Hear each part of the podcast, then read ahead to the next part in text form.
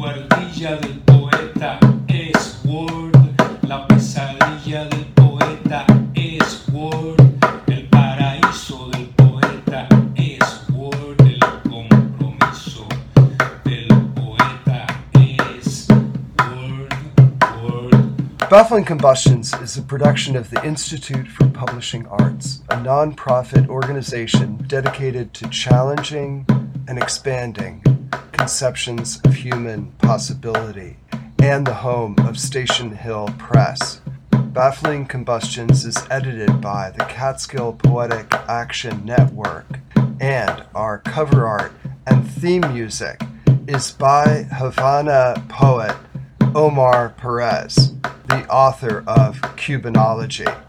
We're live on Pacifica Radio Network and available on any and all, including your favorite podcast venues. If you want to be in touch, including with any questions, insights, notices of gaffes or blunders, suggestions for future sessions, we are very open to those, as we are to donations to our enterprise. Please write or call us at Station Hill Press or email bc at stationhill.org. And there we go, there we go, there we go. Enjoy, enjoy, enjoy our show. Welcome to another edition of Baffling Combustions with Andrew McCarron, Sam Truitt, and Sparrow as they plumb the mundane and cosmic strange.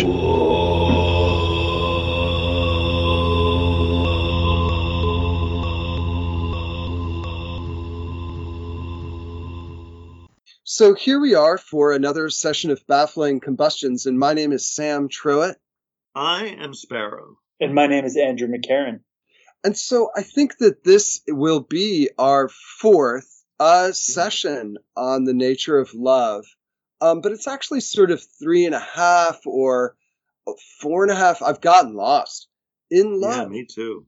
Yeah. And, um, but I think this is going to be the end of love.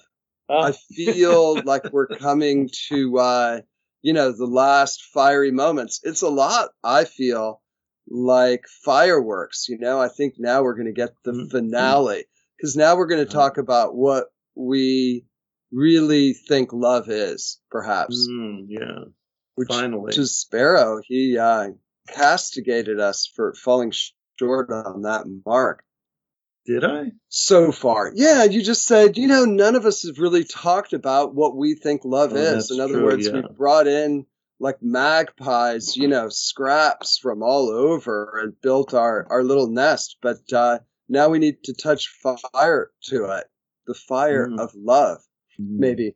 I mean, I do have a place to begin, but I, I don't know if it's the right place to begin. Just because I just took the bus here. Anyway, I fell asleep on the bus. And uh, while I was trying to meditate, and then I was walking here from the bus and thinking, yeah, what about sleep? What about uh, dreams? Is there love in dreams? You know how they say uh, you can't um, die in a dream? I think maybe you can't love in a dream. It seems to me that in my dreams there's attraction and anxiety. And sometimes I'm married to my wife. But I don't know that I've ever experienced love in a dream. What, about, uh, and I think this came up in a previous conversation, previous Really? podcast. Um, well, what I'm about to say, that is, not what you said. Um, uh, I need to introduce the uh, an antecedent. What about the genre of the visitation dream? Uh huh. In the visitation dream, um, commonly reported, it's uh, uh, yeah, you know, it's in ancient uh, Egyptian literature in um, modern day experience, um, commonly reported once again, and that's where uh, a deceased person will will will visit one. We talked about this, Sam. You told Oh, the story, yeah. yeah. And Your I grandfather came my to grandfather, visit. yes, my Yeah. grandfather came to visit. Um, you know, lots of examples of this type of dream Hmm, where um, there Mm. is a union of spirits, an encounter hmm. that uh, is rarely terrifying. Mm. that there's uh, something beautiful, um, redemptive, um, some closeness, some intimacy that's present that has a therapeutic quality to it often. Yeah. I mean, I've had erotic dreams, um, variously, and I once had a dream at a uh, art colony. I was in a cabin, lying in bed. I was sleeping. I awoke. I, I, I awoke. I thought from my sleep a woman at the foot of my bed.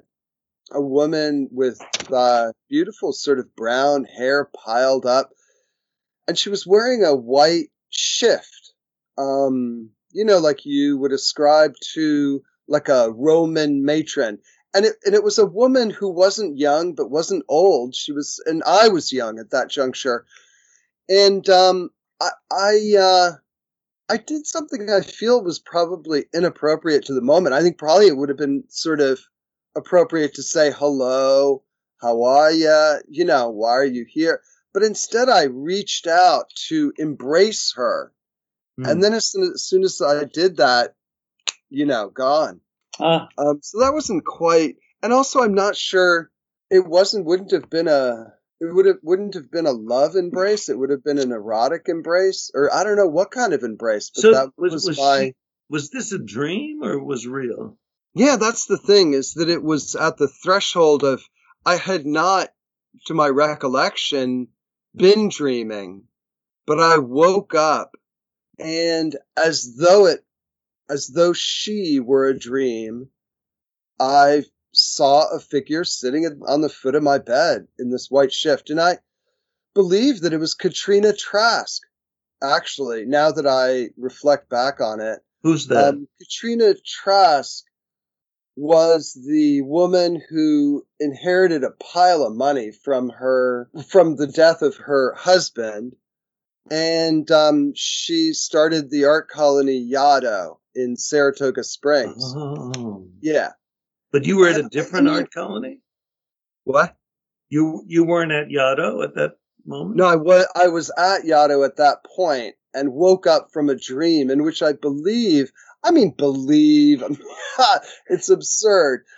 I don't. You know. You were like- under the impression that it was her. Yeah, yeah, yeah, yeah. Just because of that, she was really into that sort of white shift thing and that kind of, um, I guess, you know, Botticelli or something like that. That kind of idea of the of the maiden, of the white robe, of springtime, of some. She had a mystical bend. Was she deceased at the time of the dream? Hmm. She was she was quite deceased. Okay. I'd say maybe uh d- d- d- d- I think she died in the early twenties. I Oh. don't know. So she'd maybe been dead sixty years plus or minus 60, 70 years for sure. Yeah. Uh, Sounds like a ghost. I think it was a ghost. I think I think it might have been a ghost. Yeah. I, um, you know, it it just comes to me that you know I've had a intense psychic week, psychological week or two. uh, Just a lot of psychological activity, a lot of spiritual activity. In part because I've I'm about a month into um, working with a new analyst who uh, I mentioned before, who comes from um, a Jungian tradition. Hmm. Uh, I think he's really quite good. But I did I did have a dream. I've been dreaming vividly again after a period of um, insignificant dream experience. And I did have a dream that I think is a philia dream. It's a dream of friendship to answer your question, Sparrow, about um, the presence or absence of love in multiple forms in the dream state. Uh, I wrote it down, uh, just a few sentences. It wasn't not an elaborate dream. Do you want to hear it? Yeah. Yeah. Okay, this is a friend uh, who I haven't seen maybe in about four or five years, but with whom I uh, I- I've collaborated, and I, had had two dreams involving him. The first one uh, occurred a year ago. It's a little complicated to get into at the moment. Here's the second one, and the friend's name is Sean. I had my second ever dream featuring you last night. I shared the previous one last year, if you will recall. In this dream, I was at my parents' house and it was dark. You appeared rather suddenly on the driveway with one of your dogs. I had a dog as well, a big friendly white and black sheepdog. Hmm. At first, I was flummoxed, confused as to how and why you were in Poughkeepsie and why you were in my dream. There was dream lucidity because I was vaguely aware that I was dreaming, and flummoxed as well because I feared how the dogs would interact. Would they growl, bite one another, or run away? If they didn't get along, how would that impact our time together? They ran up to one another and began playing. It was a dream of friendship. The dogs were the nonverbal, bestial parts of us that were able to be in each other's company without the cover of words or rules of social comportment. I didn't realize I even had a dog, but I simultaneously knew my dog very well. He, she had been inside me for a very long time, but I hadn't been in the habit of letting him, her out. That's Interesting. Dream. So what's happening while you We are? should let the dogs out. yeah. Who let the, Who let the- who let the dogs out? Apparently, I did. My psyche did. Um, what, what was Well, your also, it could be that you and your friend, like you were allowing your daimons to play together, like your totem animals. Since you're wearing, uh, I, I should disclose to our listeners, your wolf t shirt. I am wearing my wolf Mhm. T-shirt at the moment. The spirit of the dog runs strong. Yeah. And in real life, you have a cat, right? Is that Yeah, my cat Lulu. Hmm. But the the dream was a very pleasant one. Um, there was this moment of apprehension that was resolved in the dream, and I think it was a type of love and trust in in uh, the act of emerging in a friendship um, in a, a fuller way than we might or I might ordinarily. So what's happening while the dogs are playing? You and your friend are sort of standing back watching the dogs. Mm, yeah, You're not talking to each other. no, we're not talking. Uh, and then Mm. the dream dissipated, and I woke up. Hmm.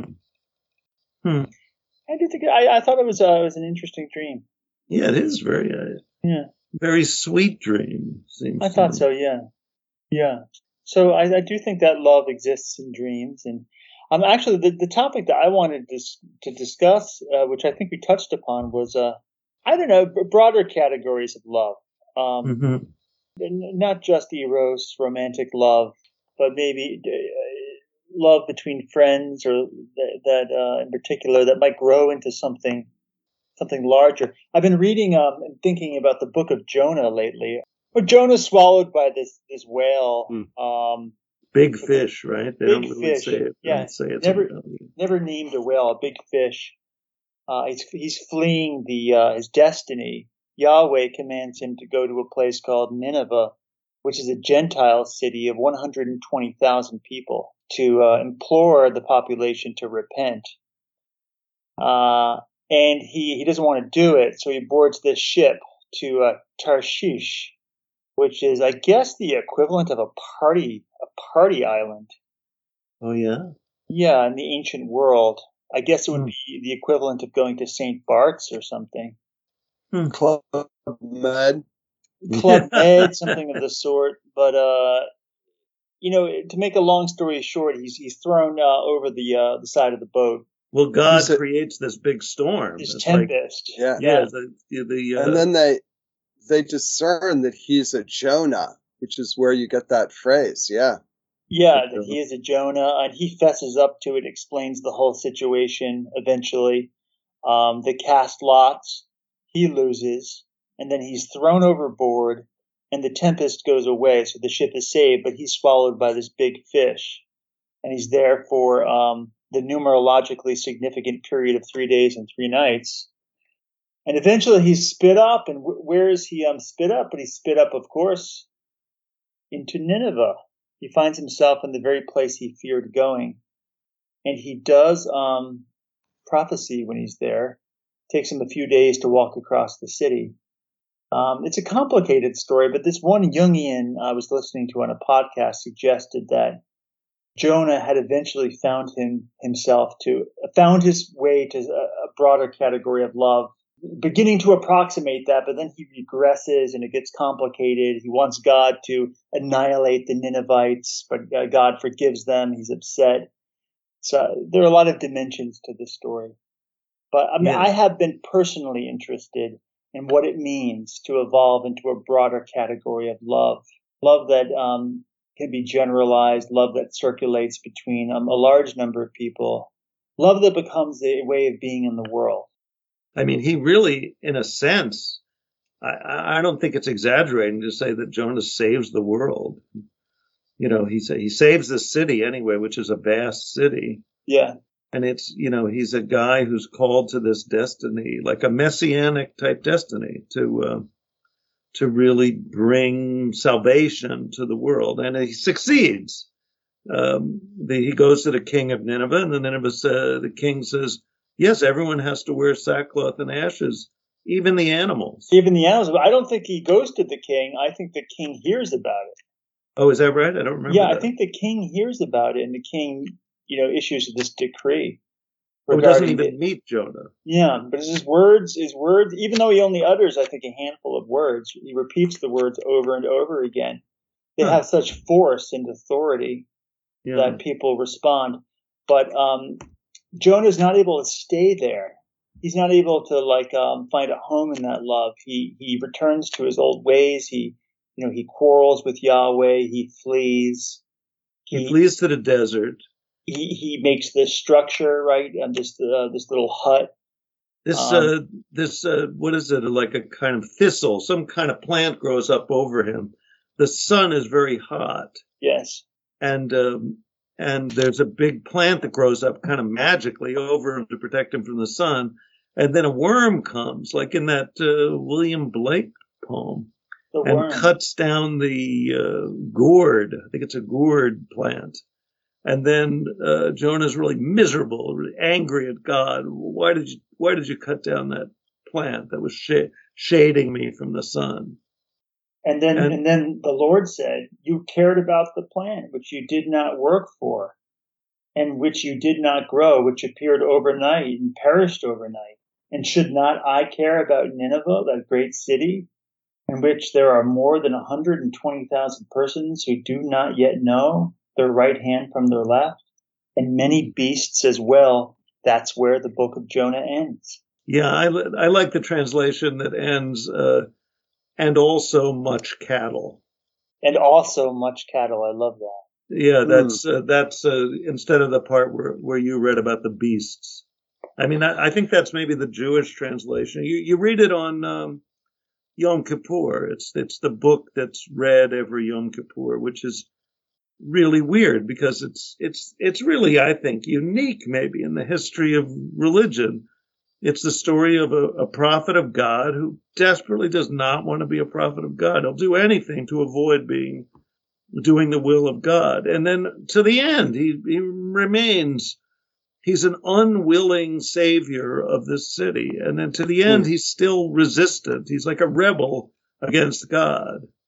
But he, he does, doesn't he repent though when he's in the belly of the whale? He acquiesces to the will of God when he's in the belly of the whale, he writes these beautiful prayers that are also kind of poems or psalms that he says to God. I don't remember them, but they're, I think, very high literature.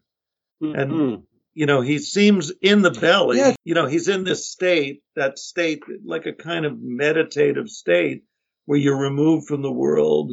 You don't know whether you're going to live or die.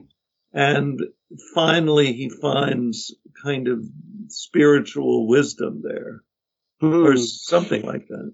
It's really interesting that he's in the belly of the whale. It's quite literally a narrative of death and rebirth. Mm-hmm. Well, it's interesting. Norman Mailer, of course, became friends. I don't know if he loved him with a guy named Jack Abbott, who mm-hmm. was in prison for murder, And but he was a good writer. And uh, Norman Mailer encouraged Jack Abbott, and Jack Abbott produced a book called In the Belly of the Beast. Oh, yeah. Um, and then Jack Abbott was released from prison on Norman Mailer's say so or uh, swagens or whatever. And then uh, Jack Abbott was going out, went out to dinner one time, and he killed a bunch of people and went back to jail. Well, no, what it was is it was right in the East Village. I used to pass yeah. that place all the time. He went into some diner mm. and he asked him if they if he could use the bathroom, And they said, no, it's closed, it's broken or something. And he just stabbed the waiter to death. Yeah. You know, he had maybe poor impulse control. I would the say. thing about prison, everything is very organized, you know. And Mm. he wasn't used to he I think he spent a lot of his life in prison. And I Mm. think the, the complexity or what the uncertainty of, of real life, plus the weird experience of going from being in prison for murder, which I think he was in prison for murder, to being a literary celebrity, that can't be too good for anybody. Yeah, he needed a needed um your uh therapist, uh, Andrew, to uh, make that transition. The one thing I wanted to say is that my wife, relative to this messianic calling, she often speaks of not getting in the way of the universe or trying to be in the way of the universe. Um, apropos making decisions and, you know, seeking to move in a way that is in accord with um, wh- what Hmm. she terms the universe, which might be, uh, you know, something at the edge of which God is uh, trembling. And then uh, the other thing is, Andrew, the phrase that you read relative to the state of the Niv- Ninevans is that they don't know what the left hand does not know what the right hand is doing. Yeah, that's right. That's the Well, translation. they don't know they don't know their right hand from their left. They don't know Oh, they don't know their which is I think which. that's a super, you know, because it picks up on Jesus, who says, you know, that one should give, and this is something that we've talked about before, that, you know, to truly give is to give as though your left hand does not know what your right hand is doing. That it's just so natural that you don't, that thought cannot intercede in the act. Mhm. So it's interesting that that trope of the left and right hands com- comes up uh, as a as a phrase out of the old into the into his teaching. You know, uh, that is really super interesting. Uh, you, you know what I was reading recently was uh, the the work of um, Abraham uh, Maslow, the um, mid twentieth century psychologist, father of positive psychology. It's the hierarchy of values, right? That's right. The hierarchy of needs. Yeah, the hierarchy of needs. Uh, probably most well known for that. But he developed in uh, his book the uh, what was it called? The uh, farther, the furthest reaches of human nature. The farther reaches, further reaches of human nature. He developed a Jonah complex Huh. Oh, a notion of the Jonah complex, and um, and this is how he read uh, the biblical book. Um, that it's very hard to sustain the level of um, love Hmm. necessary um, to do uh, the prophetic work, the work of the universe that Jonah is called to do. That it, it, it only, you know, for most people, um, a peak experience like that, what I'm referring to is generalizable love, the expression of love for all, cannot easily be sustained. That it's uh, Mm. it's, it's transient, and one will find oneself back in the uh, in the shadow of one's former ways, um, dealing with um, various karmic knots and contradictions and doubts. Hmm. Uh, that's how he Hmm. interpreted the Book of Jonah, and I think that's uh, I think it's an interesting um, theoretical insight into the experience of of people, not all, but but some. It reminds me, I don't know if I ever mentioned this. I had this roommate when I lived in a sort of like you could call it an ashram, uh, uh, an apartment. When I lived on 109th Street on the Upper West Side, come to think of it, um, there was a sort of the headquarters of the Ananda Marga Society. And my roommate, I won't give his name, he used to talk about what he called the rubber band effect. I don't know if I ever talked about that in these podcasts. The rubber band effects, which I which I think is just exactly what Maslow is talking about. You're you're very disciplined, you're working hard, you're doing your meditation, you're following all the principles, and then boingo, you suddenly find yourself compulsively gambling or um, eating uh, voraciously when you're not hungry. You know, you find some vice that uh, you're kind of drawn to out of because you just can't sustain that.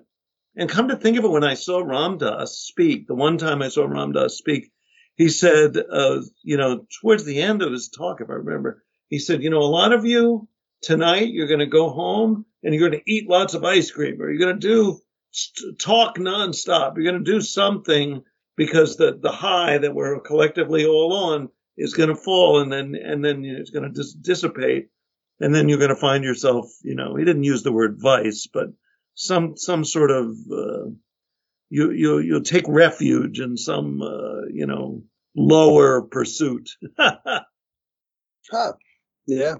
But I think this is it's it's interesting. Sam, w- what are your feelings or thoughts? Well, I mean, I did have two things to say about the nature of love from where I sit and look out, and they seem to be perhaps interrelated.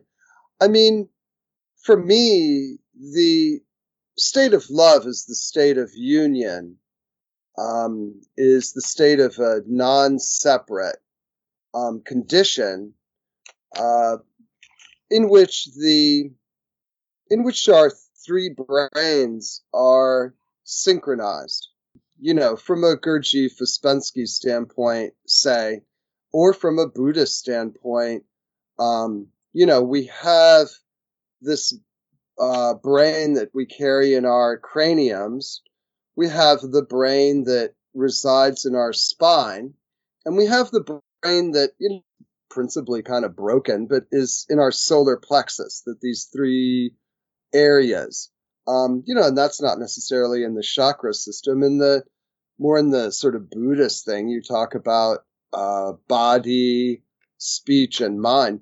But when these three, when these elements are in a state of complementariness of union, um, I, I believe that that is the state of love, and that one is able through experience, through chance, through practice, through pitfalls, through uh, pratfalls, happenstance, getting swallowed by whales, I don't know, to to get into that. And one can also come to its come to it through uh, relationships.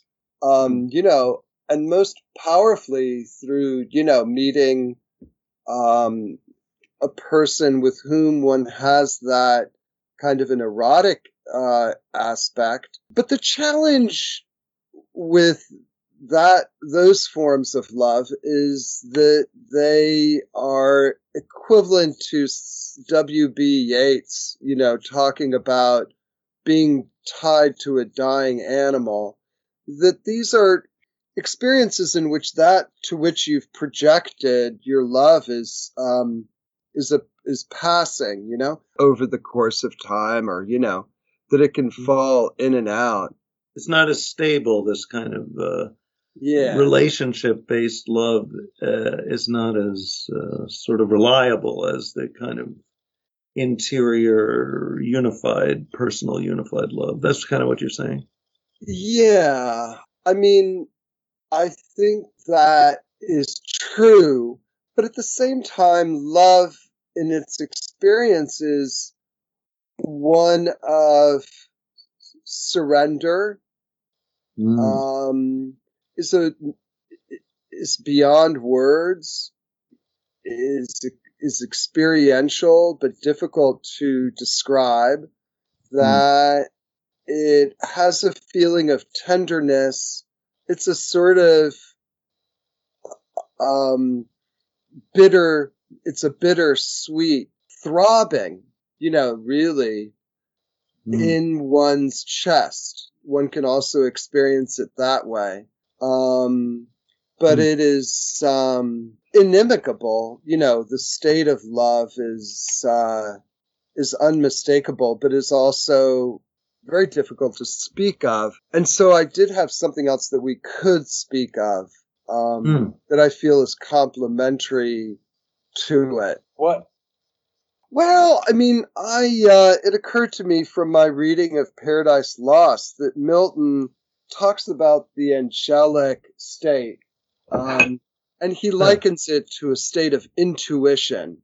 Mm. Um, Yeah, and intuition is actually a pedagogical thing. Intuition, tuition. Um, it's a state of kind of mentor mentee to tutor.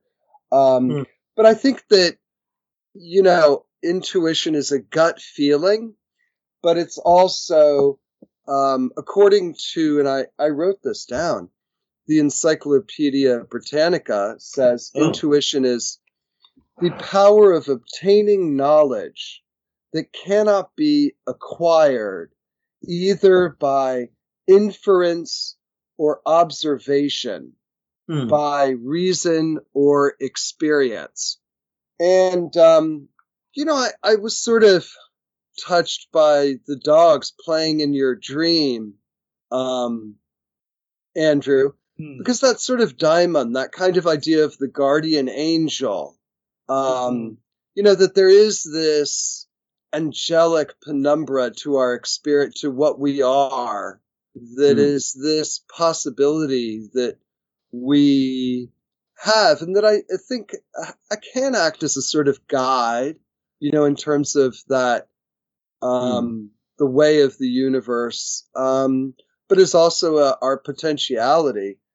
Um, and Hmm. so, so Milton speaks of the angelic condition, and I'll, and I'll, it's from book five, Mhm. and, uh, and I'll read you these, I guess, five lines, um, from 486 to 490, and it goes like this. the soul reason receives and reason is her being. Discursive or intuitive. Dis- discourse is oftenest yours the latter most is ours differing but in degrees of kind the same Hmm. uh, and these are this is Raphael speaking to Adam. Ah, FYI. I Yeah. see. yeah, Can you read that one more time? absolutely. Thank You you. want to So by- really so map by this out. hours- It's tricky. What? Ours, he means the angels belonging to the Correct. Yeah. Yes. So this is how it goes. The soul reason receives, and reason is her being. You'll notice the pronoun, the female pronoun, Yeah. is her being discursive or intuitive Hmm. uh, that is discursive reason or intuitive reason actually i'm a little unclear about this hmm. Discourse is oftenest yours you know dichotomy back and forth um, the latter most is ours that is intuition differing but in degrees of kind the same Hmm.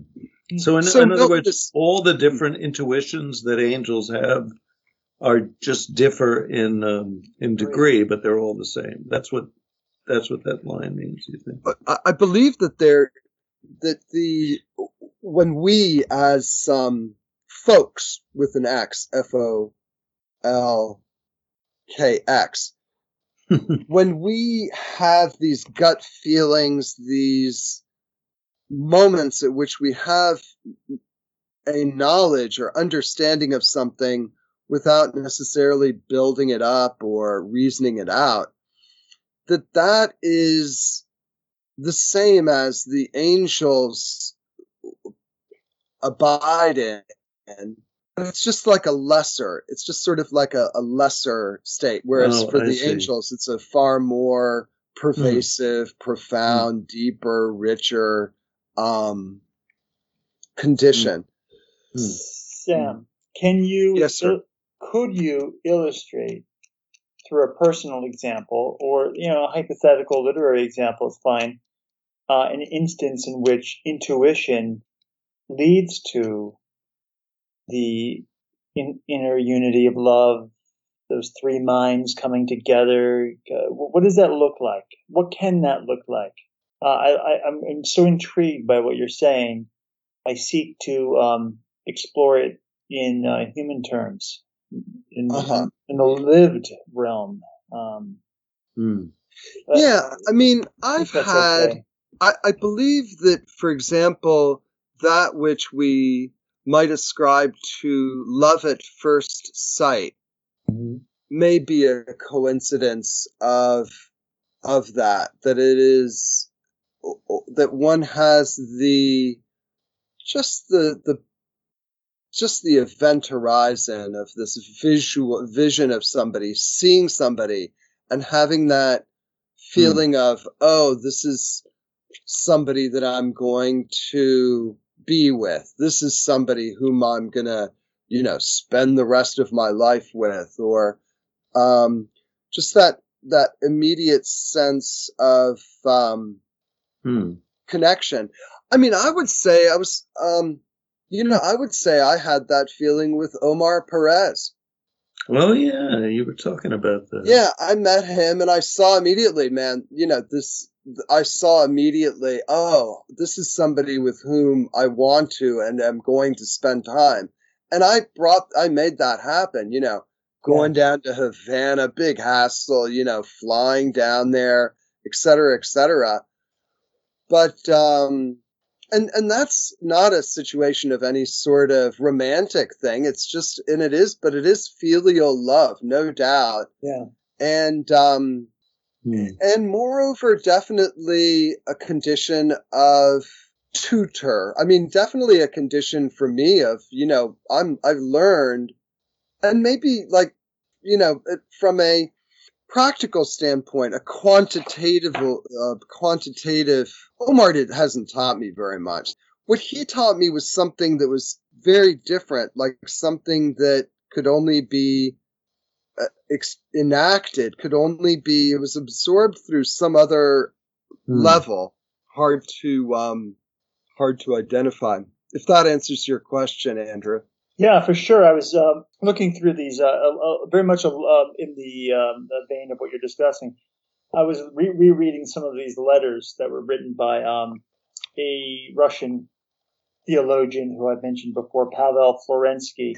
And in, in the early 20th century, in, in 1908, I believe it was essentially his um, master's in divinity thesis. He wrote this uh, work called The Pillar and Ground of Truth. Hmm. Believe it was um, titled, went by a different title when it was first published. Um, and that title, um, I have written down here somewhere. One moment, see if I can find it. Hmm. Um, Hmm. Um, Hmm. yeah, it, it, it was his, his thesis prior to being um, ordained to the Russian Orthodox priesthood, and his master's thesis and um, some other, uh, uh, a few other texts that were then um, concatenated into the Pillar and Ground of Truth. And it's a series of letters, and he, he wrote this one letter on friendship Hmm. and um, it begins so beautifully. It begins with a, a moment of. Um, I'm just going to read uh, read the description here at the, the very beginning. The snowstorm swirls in endless circles, covering the window with a fine snowy ash and beating against the window glass. A hill of frosty dust has settled on the bush in front of the window, and this snowy pyramid grows with each advancing hour. The paths are a smoke. When you try to go outside, the snowy smoke bursts out from beneath your feet. The air vent wheezes. Wind gusts. Extract moans from the stovepipe. Again and again the snow white eddies whirl about. The winter decoration has been torn from the trees, and the trees stand with bare, outstretched branches rocking back and forth. You listen to the noise in the pipe, to the wheezes of the vent. The soul becomes still in dim recollections or premonitions and seems to dissolve in the noises. It is as if you yourself are turning into the whirling snowstorm. The window is already half covered. A twilight half darkness has begun to reign in the room. Today, there is constantly in my memory that frosty and snowy day when you and I were walking to the Paraclete Hermitage. We were walking through the forest.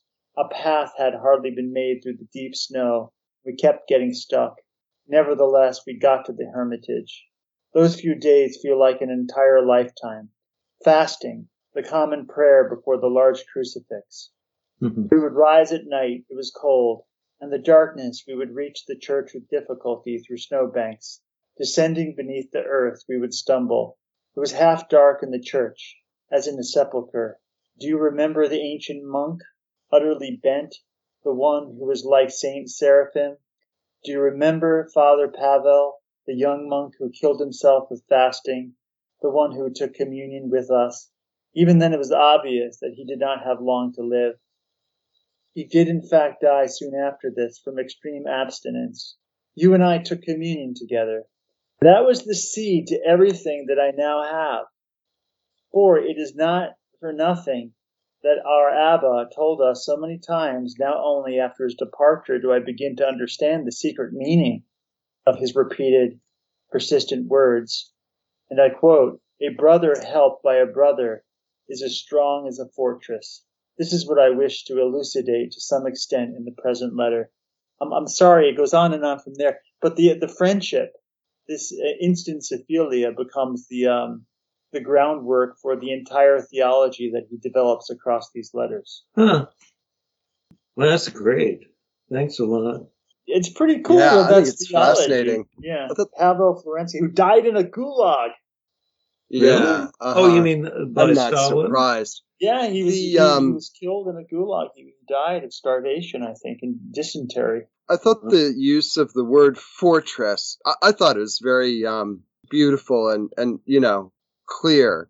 But that word fortress, for, uh, fortress Russia is a phrase that we hear now around their invasion of Ukraine. Hmm.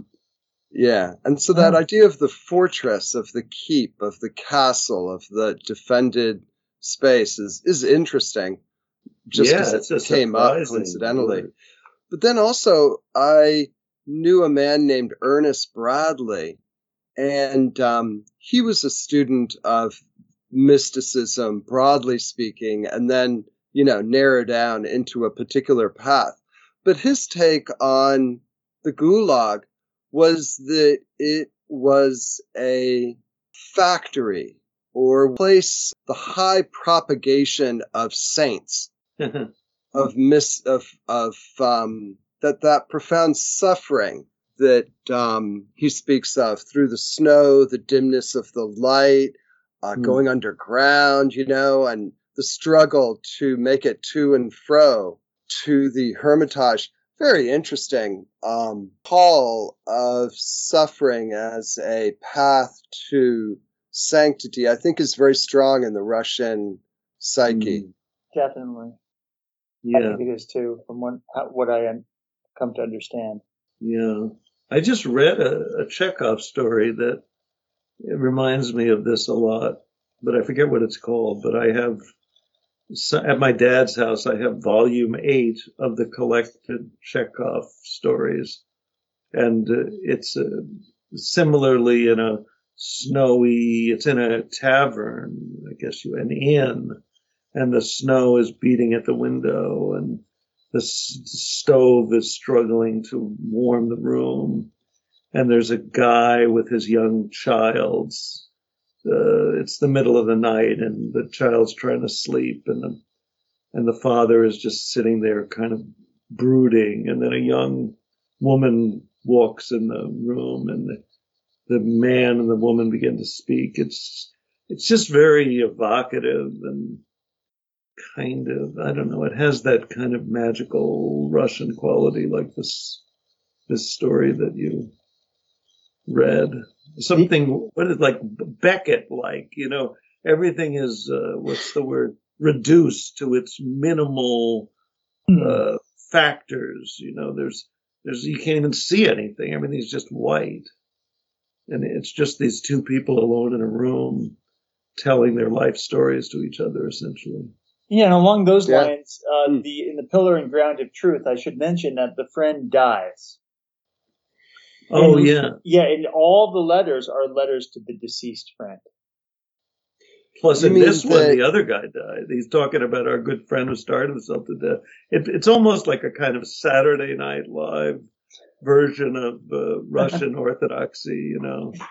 Yeah, Poor there's a lot. Joe, he like you know, bound himself in barbed wire and bled to death. Nice guy though. And Igor only survived on the Eucharist. yeah. Ended up starving to death. All, but all So- 12 letters were sent to the, the friend that he describes in the letter on friendship, which is the 11th letter, but all 12 are addressed to the, uh, this, this person who, um, from whom he learned so much, or, and it wasn't so much of a discursive thing, but developed a theological intuition, I suppose. Um, it's, Uh, now, Andrew, can I interject? I I- thought I heard you say that he wrote these letters to his friend, yes. but that his friend was already dead. Yeah. That's what yes. So the letters were written to uh, uh, t- to a person that no longer existed, except in his. Yeah, that's Yes, fascinating. exactly, That's a. exactly. I wonder what that literary form is. Hmm. I bet it's got a name. The apostrophe? or- Well, Hmm. now where you're writing a letter, d- did he know? He he didn't know that his friend was dead. Oh no, he did. Interesting. Uh, Yeah. Not as interesting as I think it would be if uh, he was writing them and the Right. guy was already dead. Yeah, it's Um, just coincidental. But he's using it as a as a conceit. It's a literary conceit.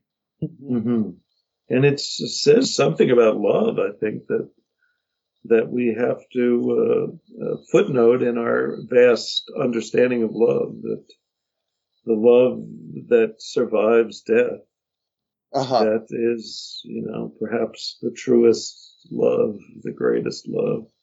Hey, going full circle back to the visitation dream, right? When the Hmm. The, the departed returns uh, in Uh-huh. a dream, dream and in Uh-huh. a dream, that love resolves itself or continues or morphs into something else in a in Uh-huh. a dream. I, I think there is something of great profundity there. I agree with you, Sparrow. Mm. Mhm. But I also think in his praise that it bespeaks a profound faith.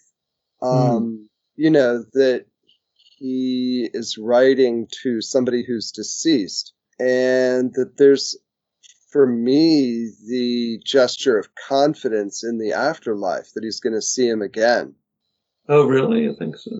Hmm. I didn't. Yeah, I mean, I don't see that um, in the letters so much, but um, it may very well have been part of his theology. I, I don't think there's an so much of an expectation um, for a reunion as much as there is um, a, s- a spiritual and moral responsibility to do something with the uh, the love that the friendship created while while he's alive. And also, I, I- you know, there's uh, this philosophy of personism. You know, this philosophy. I don't know if I've ever mentioned this. No, I don't know personism. I know Personism is the it's the manifesto that Frank O'Hara wrote, Oh. and it's kind of a joke, like everything that Frank O'Hara did. You know, the New York School of Poetry was kind of the idea of it's kind of a joke. It's a one-page manifesto that you get the feeling he kind of uh, just tossed off, maybe in 1959. I'm just guessing, somewhere around then, I think. And he said that a poem should be written to the person one loves the most. That's my memory of personism. And that's how I took these letters that he had to write them to this guy because this was the person he loved the most. That's, that's uh, sort of his muse. That's uh, that's what makes him write. And I, I think that in my case, part of the, I'm sort of lately in touch with, you know, that my friend from high school, this woman, Karen Gould, that I wrote a whole series of letters to, you know, when I was in high school and in col- early in college. And I, I feel like I sort of willed myself to be a writer just out of my love for her and out of my desire to impress her. And, you know, I think there is a way that, that writing comes out of a, a particular kind of love. You know, writing itself maybe Comes out of Love. what uh, Milton would call discourse. Oh yeah, I guess it is. I think it's a little more than discourse, though. I mean, I think it's it's sort of like an attempt to, may I guess, an attempt at intuition. an attempt to, to, to raise oneself up to the angels level, to use your metaphor, out of kind of devotion to this other person. hmm You want to give them the greatest gift you can give. I mean, that, that's, that's how I hear those letters that, that you read us the excerpt of, Andrew, that he's trying to give everything he has to his friend because this is who he loves. Yeah. And it's beautiful that we received the letters, right? Yeah. Did he intend them for publication?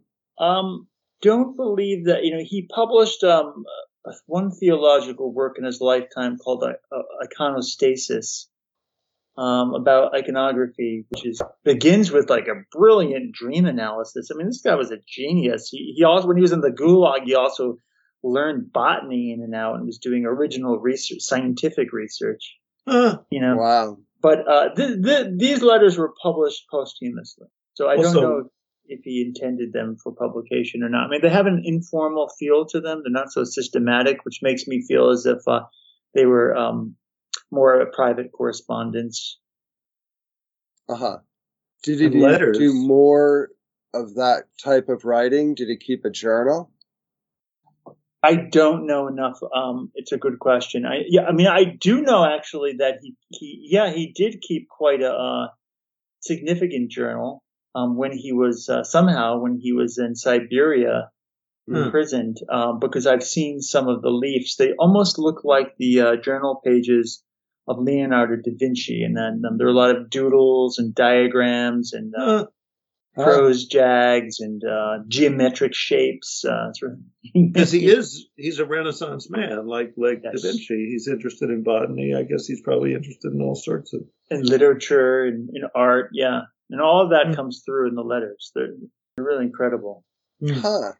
So that breadth of interest in the shape of things was, you know, not, he wasn't on necessarily a path of renunciation, Um, not entirely, uh, not that entirely. asceticism. Yeah, I mean, he was an Yeah. ascetic, definitely, but um, um, not entirely. And it all, you know, I, I think that he's suggesting that it all began with with this friendship that he had. That there was something about that act uh, of moving out of the self. That's how he describes it. Hmm. That began a larger philosophical slash theological slash scientific investigation into the shape of the human heart, the Hmm. world, the universe. Uh, it all began with uh, the philia. That, that was the uh, the spark. That was what um, pulled him out of himself. and that's the kind of spirituality i'm drawn to is the kind because i've been reading uh, thoreau and kind of obsessing on thoreau and thoreau was like this of course you know he he had all sorts of spiritual feelings but he also was a real student of uh, uh, nature and you know he did sort of like original research he was in touch with uh, scientists that he Well, would he was send a- specimens to But he was also a profound friend of uh, Emerson. Emerson. Yeah, that's significant in terms of a friendship, and and I believe it, uh, it went both ways. Um, you know that Emerson also picked up would have you know been a a um, more bell arts if it weren't for Thoreau. I mean, So- my uh, sense of it from reading, you know, a couple of biographies of Thoreau is essentially uh, Emerson was the preceptor, was the mentor to Thoreau, and Emerson sort of predicted, prophesied that there would be a Thoreau, that there would be someone who uh, could both understand the world and have an inner life balance together. And then Thoreau, who lived, he's from Concord, where, you know, he's like a native. All these, you know, philosophical uh, transcendentalists moved to uh, Concord, kind of like hippies moving to Woodstock. But Thoreau was a local, he was a native, and he became kind of the person that Emerson predicted would exist. But they had kind of a thorny relationship. They both, you know, they were close. They took long walks, but And also think Hawthorne. Hawthorne lived there for a while, yeah, and sold. Yeah. I think I think Thoreau sold his boat to Hawthorne. As I recall that uh, Thoreau and, and Hawthorne, you know, were kind of a little um, asymmetrical. But um, yeah, they they did a lot of tramping around together and talking. Um, Thor- yeah, but uh, it was kind of. Hawthorne kind of si- quiet. I think that I think that Thoreau and Emerson were both uh, kind of frustrated with each other, and but eventually, by the end, you know, of course, Thoreau died young. By the end, I think they did, you know, sort of recognize that they had a real love for each other. Well, that's Yeah. th- that's another big piece um, that has been haunting my mind as we've been speaking. The uh, look, it's it's inevitable um, that uh, the, there are going to be struggles in close friendships, but you know, trying to or any relationship, trying to get to that place where you return to love or you where you reconcile. I just I think that's ever so important. It doesn't always happen. It can't happen in many cases, but I see it. I see the absence of that tear people apart. Mm, yes, of course. People who love each other, but who end up in an acrimonious posture or estranged, but continue to long for the other. Mm. That's it, it's not just like f you, okay, you know, good riddance, I'm leaving. You know, this is dysfunctional, but where there's concurrent to the dysfunction, to the estrangement, is this overwhelming desire to work through it. Hmm. Then what are you saying? That's really painful to see. That's what Yeah. Yeah. Yeah. I think I mean- people try to come together. I believe that people try to achieve union or, you know, communion with other people. You know, that that's a, that that is a inclination of the human, of Hmm. anybody with any balanced mind. So Hmm. I can dig what you're saying, Andrew. Yeah. But so many people cut off relationships. I think uh, you know when the when the first struggle appears. Yeah. I mean, that to me, ironically, is uh, there's more empirical evidence for that than the uh, what you're describing, which I agree is a deep human need and an inclination, but often one that goes unheeded. It's really complex, I think, because I mean, I don't know. As I bec- I like to call myself a feminist, even though it's it sounds ridiculous for a guy to call himself a feminist. But I maybe partly for that reason, I'm very like stubborn about calling myself a feminist. And I think basically, I guess I sort of feel like when a woman walks out of a relationship, she has every right. When a man walks out of a relationship, he has no right. I mean, I don't know if that's feminism or just you know sim- oversimplification, but it, in other words, the power relationship is a key factor. There's some relationships you should walk away from Mhm. because you're not going to win and the other person is always going to dominate. And you just have to accept that, that you, the, the wise thing to do is, is to escape. And, and there are other relationships, hopefully most relationships, where you, you just have to work and work and work. I mean, I think that's the one thing I've been wanting to say about all these love uh, discussions we've been having is I think I think this about myself that I've kind of worked harder at being married to my wife, you know, at my marriage than I've worked at anything in my life. And it was in a way the most uh, productive, you know, maybe just you work at anything that hard, it, it's, it's productive, but I, I just, in a way, I'm sort of proud of myself for having done that. I'm obsessed with your story, Sparrow. My story? Yeah, you you said something offhandedly once that that that that has continued to reverberate in the ears of my consciousness. And uh, you want to hear what it what it was? Yeah, of course. of course you do. Oh, you just described a 50, roughly a 15 year period Hmm. in your marriage where there was some static or some estrangement or something or some arguing that um, ended up um, resolving in, Yeah. in, in ways in some pretty profound ways and I just that touched me.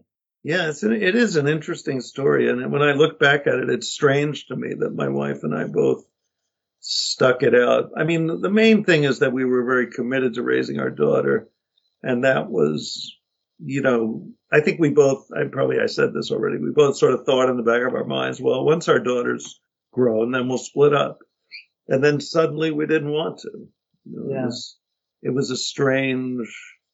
But I, I, you know, I can't. I have a bad memory. I don't think we were quarreling the whole time. I think No, it no, was, no, uh, what's no. the word? Um, episodic or- Episodically. or cyclical yeah. that we would have terrible fights and then make up and have uh, maybe passionate love making. perhaps i'm not sure about that possibly and then then the cycle would start again yeah. i mean it seems to me that maybe some of it was cultural that that you know i come from a culture where people just shoot shoot off their mouths and say anything that comes into their head and my wife comes from a family where nobody has ever spoken their mind about anything in all of human history i think it was a little bit that Hmm. Well, Sparrow, um, I, I thought what was interesting or is interesting is that you consider it to be the one thing that you've put you, the most work into in your life. I thought Yeah. that's in, that's an interesting self observation. I mean, also, you know, I haven't worked very much at jobs. I've worked part time pretty Yeah. much my whole life. So, I mean, I haven't, and, you know, and I'm, the way that I do my writing is very, what's the word? It's not work. Let's just put it to, to summarize, it's not exactly work. So, you know, there's not too much that I've worked at, you know, just to, uh, you know, clarify. But yes, I think it is the thing I've worked at the most. Yeah, I think that's super interesting. What's your sense of what is love, Sparrow? Did I you mean- tell us? I mean, I'm not really. It's funny. I mean, I mean, I think in a way, it's. Um, I, I'd be closest to saying that it's work. You know, that would be the the closest way to put it in words. I think is it's kind of like, you know, you have this other person. I'm talking about interpersonal love, but it's probably the Ah. same inside you too, inside yourself too. That Uh-huh. you you have Yeah, this we were person looking for the whole uh, shebang. Yeah. you know you have this person you're you're trying to communicate with them everything is failing and you, you keep kind of seeking i mean really what saved us was the uh, i don't know if i ever mentioned this the uh, what's it called this book called getting the love you want by Harville Hendrix and what does he call it imago therapy i think he calls it and it's just a very simple mirroring technique where one person talks the other doesn't say anything listens and then um, summarizes what the not repeats it word for Yeah. word, but uh, you know uh, read reinterprets it and says it back. And so you know when you're really furious at each other, just doing that is so difficult. That's maybe the most difficult thing in the world is to just shut up, let the other person talk, and wait, and then wait till they're done and then you talk and then they and then they reflect you Yeah, my So- colleagues, uh, my colleague of Sparrow was telling me that that that method, the Imago method, really helped his primary relationship with his, his fiancee. Hmm. That they were not at each other's throats or anything, but there was just they weren't terribly good listeners. There was estrangement encroaching in, and they, they practiced that very technique. Hmm. yeah we still use it my wife Yeah. and i Yeah. on occasion i mean it's um it's and i think you know maybe that itself is very close to what love is just shutting up and listening and trying to find some means you know some bridge between you and the other person some sort of mutual uh, what's the word vocabulary that you can both share. I don't know maybe i don't know if that's enough of a definition of love that that's the best i can do at the moment. Well, I was wondering whether there's a way of using imago therapy or the imago, imago technique in one's relationship with the universe. yeah You know, that we're in a kind of Hmm. discourse or like intuition with the universe. And, uh, you know, maybe that's one way of um, achieving what you're looking for, Andrew, of connecting with the uh, oh the, the big love, yeah, the big Yeah. love machine, Well, I think planet Sparrow. Uh, Earth. You know, I'm really um, complimenting Sparrow, which is not hard. Ha! He, well, you, you say, and so do you, Sam. I've learned from both of you so profoundly. It's really feel humbled. Um, but you, Sparrow, you were describing once um, mirroring what the trees tell you. What you know when you, that the tree that you try to stop and put into words what you feel the tree is communicating to you. Right, your favorite tree or copse of trees. I forget if it's singular or plural. But there's a Two trees. two trees. Yeah, there's some mirroring that goes on there. Is there not? You're pausing. Yeah, I mean, I, well, just now when Sam was talking about, you know, listening to the universe, uh, I thought of that. I thought of my tree dialogue. The other day, I think my tree said to me, uh, you can't clean your room without getting dirty. I mean, I don't know if the tree said it to me or I just thought it up while standing next to the tree. oh, that was your wife whispering. From... Yeah, my wife is typically whispering something very close to that to me about the, the floor of the kitchen. It's sort of my job to sweep the floor of the kitchen, except I never do it. That's one of my failings as a human being. Well, it's yeah, it reminds me how to you know prayer is talking to God, meditation is listening, and you know I think just that effort to like listen to the universe and try to figure out what the universe is telling us. I think it is a good idea, Sam. I agree with you. I, I think I think it is like an issue. I was talking to some guy. Oh yeah, I'm writing about this this this guy. What is his name? Something Stone. Tony Stone. He's a local guy in Hudson, New York. He made a film about a biopic about the Unabomber. So we were discussing um, the Unabomber and about eco-terrorism. And he said at one point, um, he said it's it's amazing that there's so little pushback against global warming. That the, that there's so little movement against, for example, the oil companies.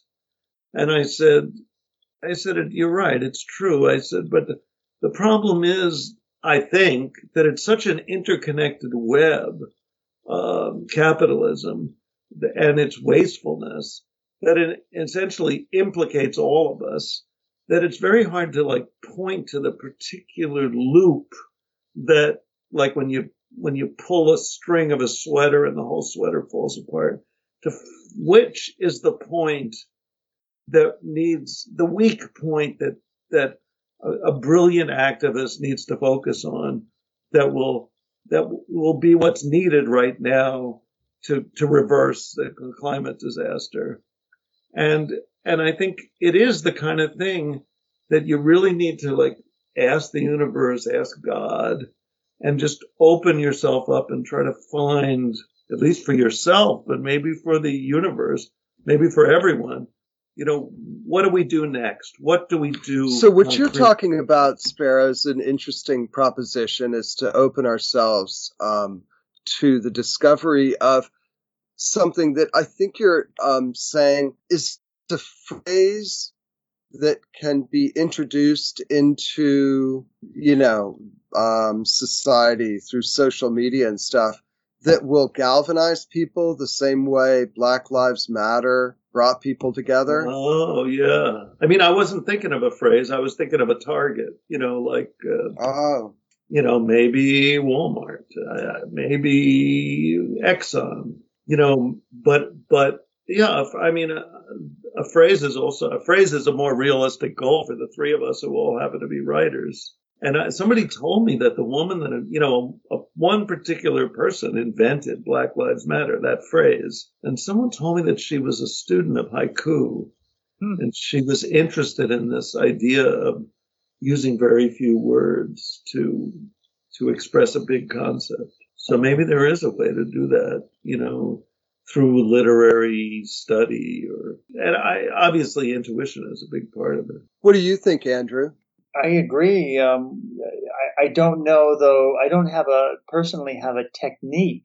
It it connects in with your interest in Jonah. I think you know that that this idea of like finding a way to save the world. I mean, to me, that's what Jonah is about. Yeah. I'm guess- going to uh, take this on, Sparrow. I like it. Oh yeah, you're going to write that phrase, the three words. Well, no, phrase? I'm going to open. I'm going to listen to the universe and uh, allow. I'm going to make a little um, hole and uh, see what comes through it.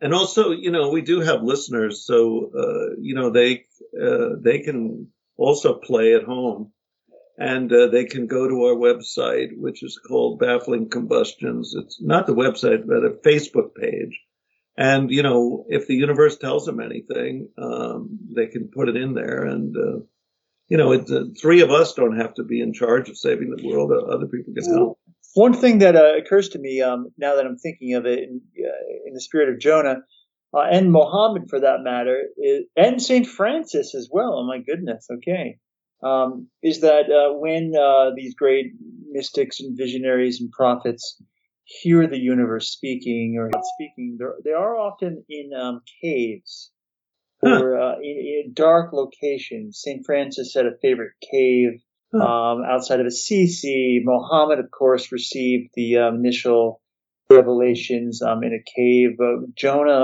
um, was in the belly of the whale. Isn't that interesting? yeah it's Uh-huh. interesting Ambushed in a womb of shadows Or is a phrase of Whitman. And the, in Oh, the yeah. psychoanalytic tradition, right, it's the descent into the subconscious that when you're Mm. able to, to go there, you um, emerge um, with um, some, you know, some new sense of things, um, a new self, maybe a, you know, a new vision. Um, and you can't have that without the descent, without being in the belly's well, without, you know, just going into the cave or wherever it happens to be. Hmm. Without going back to where we come from, you Hmm, know, right the which womb. in knows you know which the odyssey for example points toward but also you know that we come from cave people Oh, I see what you mean. Oh, Yeah. Oh, yeah. and the and the kind of um the shamanic instruction you know that would occur in those contexts It's a mysterious thing. It's fascinating. Yeah, I find myself fascinated by those uh, Neanderthals, you Oh, know, yeah. who just disappeared and uh, and sort of merged with us. Us, uh, what are we called? The Homo sapiens. Hmm. the last pocket of um neanderthals i believe was as was as late as 18,000 years ago. And they were in a cave down in, in uh, near uh, Gibraltar.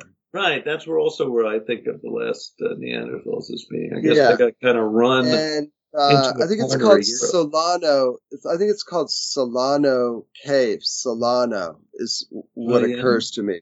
Huh. Um, yeah, but I too think of the Neanderthal and uh, and also many other branches of um, be, of human. Um, you know, there were dozens. There are are dozens. Yeah. Yeah, we should uh, pause and send our love to all of our ancestors and uh, pre human and all the different forms of the human that uh, no longer exist. It seems like a, a different one is being discovered every year, right? Yeah. And I think listen to them, you all. I think that's where the words will come from. Oh, you mean rather than like, I'm going to talk to the universe, just like, hey, Neanderthals, speak to me. Just, you know, we'll talk to that aspect of ourselves. Uh huh, yeah. On um, that note, uh, Sparrow, I was able to find the um, the uh, poetry that Jonah utters. Oh, great. Um, yeah, perfect ending. The translation here, one second, let's see if I have a note on the translation. Um, this was written by a rabbi.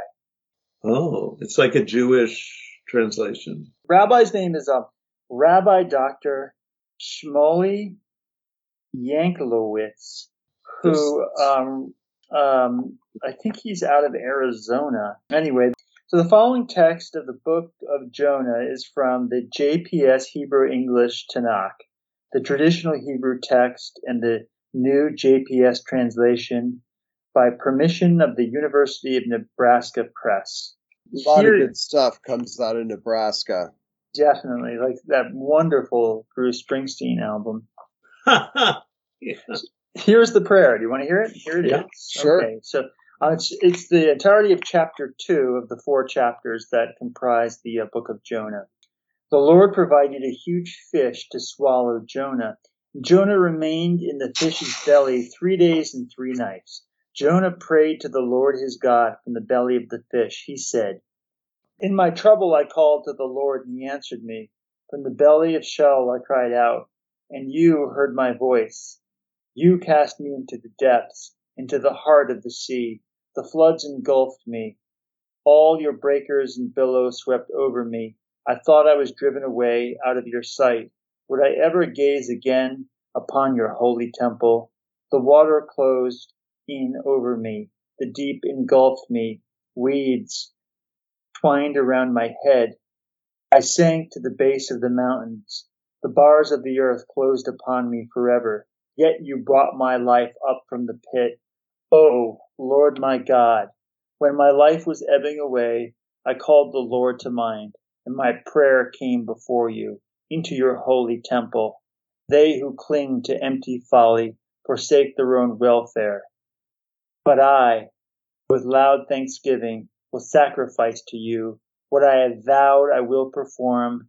Deliverance is the Lord's.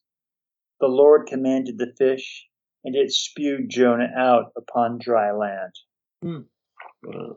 It's amazing. So that's the uh, that's the Yeah. poetry uh, written uh, in verse. Oh, right. That's right. I remember that.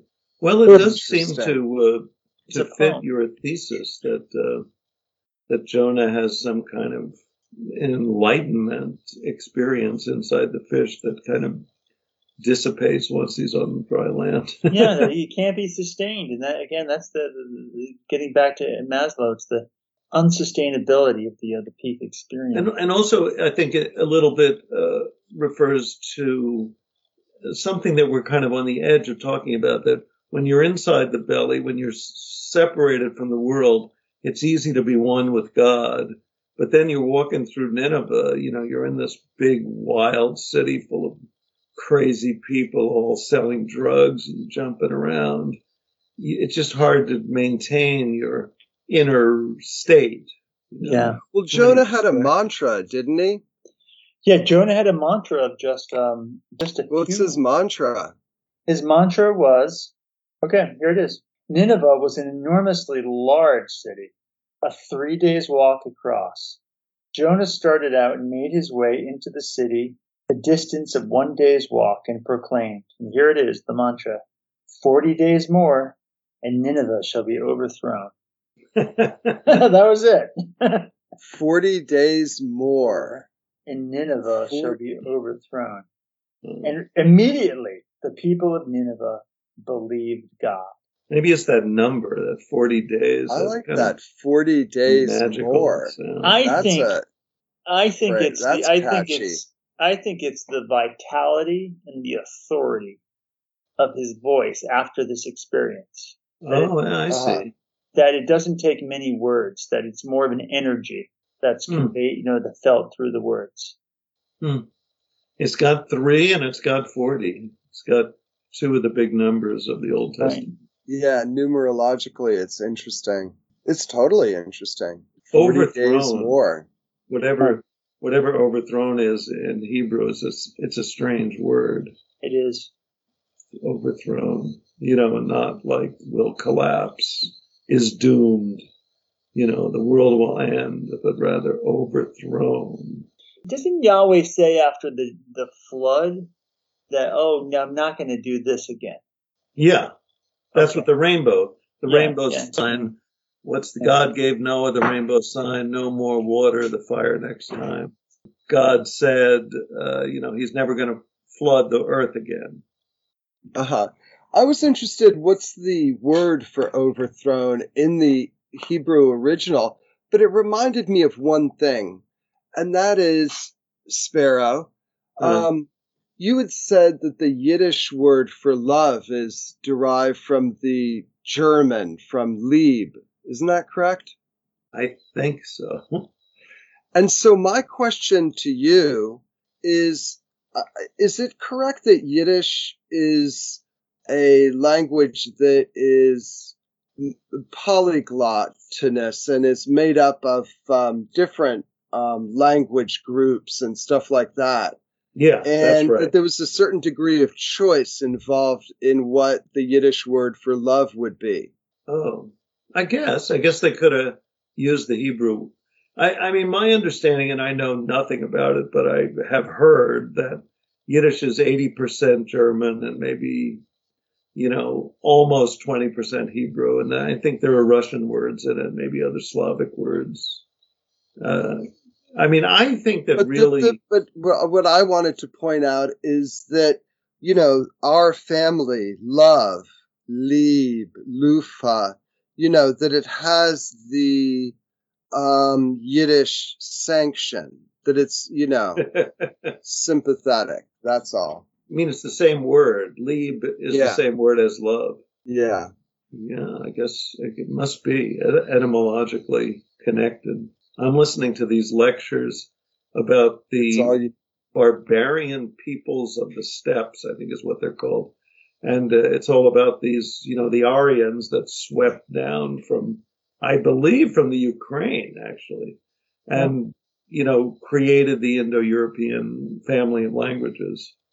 So, you know, it was a bunch of these horse riding marauders that created all these interrelated languages that we're talking about at the moment. that's what we also have to uh, listen to. Many thanks for joining us on this edition of Baffling Combustions and our ongoing investigation of the uncanny and wondrous. And please join us next time and remember to stay tuned and strange.